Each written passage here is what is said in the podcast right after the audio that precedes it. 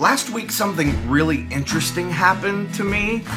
I, I found myself telling my wife that I really have nothing to say in regards to this ministry, and she was wondering why, and I was wondering why, and I think I might have figured it out. You might want to listen closely to this one.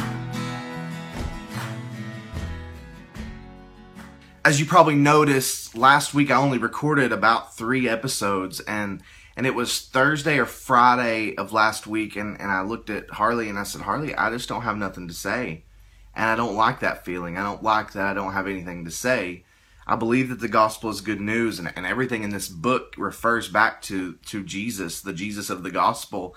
And, and I just found myself in a place where I was stuck and and I didn't like that feeling. It's like, why why can't I come up with something? Why can't I come up with something to say?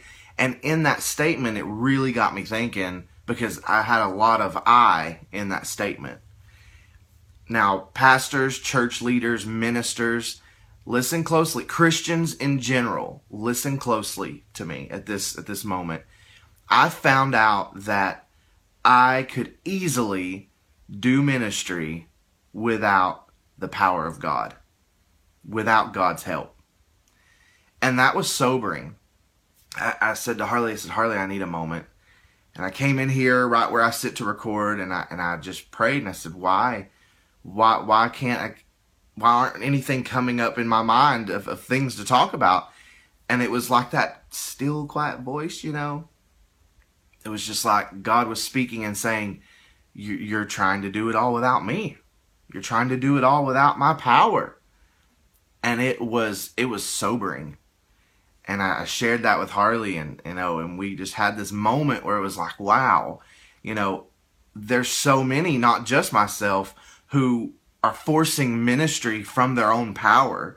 They're forcing out uh, preaching and teaching in their own power instead of relying on the power of the Holy Spirit to give them what they need and to give them this good news that we share and how saddening is that and and I believe that's what leads to burnout. That's what leads to people just completely stopping in ministry, stopping what they're doing is is they they feel as though, well, my time is done. I have nothing else to say. And, and believe me, I thought that. When really I just had nothing else to say because I hadn't took a moment to go to God and say, you know, empower me once again.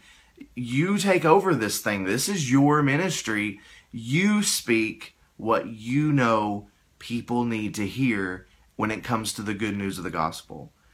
And it was such an exhilarating moment with God, me and God, and and I just I, I ask you guys to to pray that that this is something that happens all around us that people will begin to search within themselves and ask am i really am i doing this for me am i conjuring up this christian life in myself or am I relying on Jesus?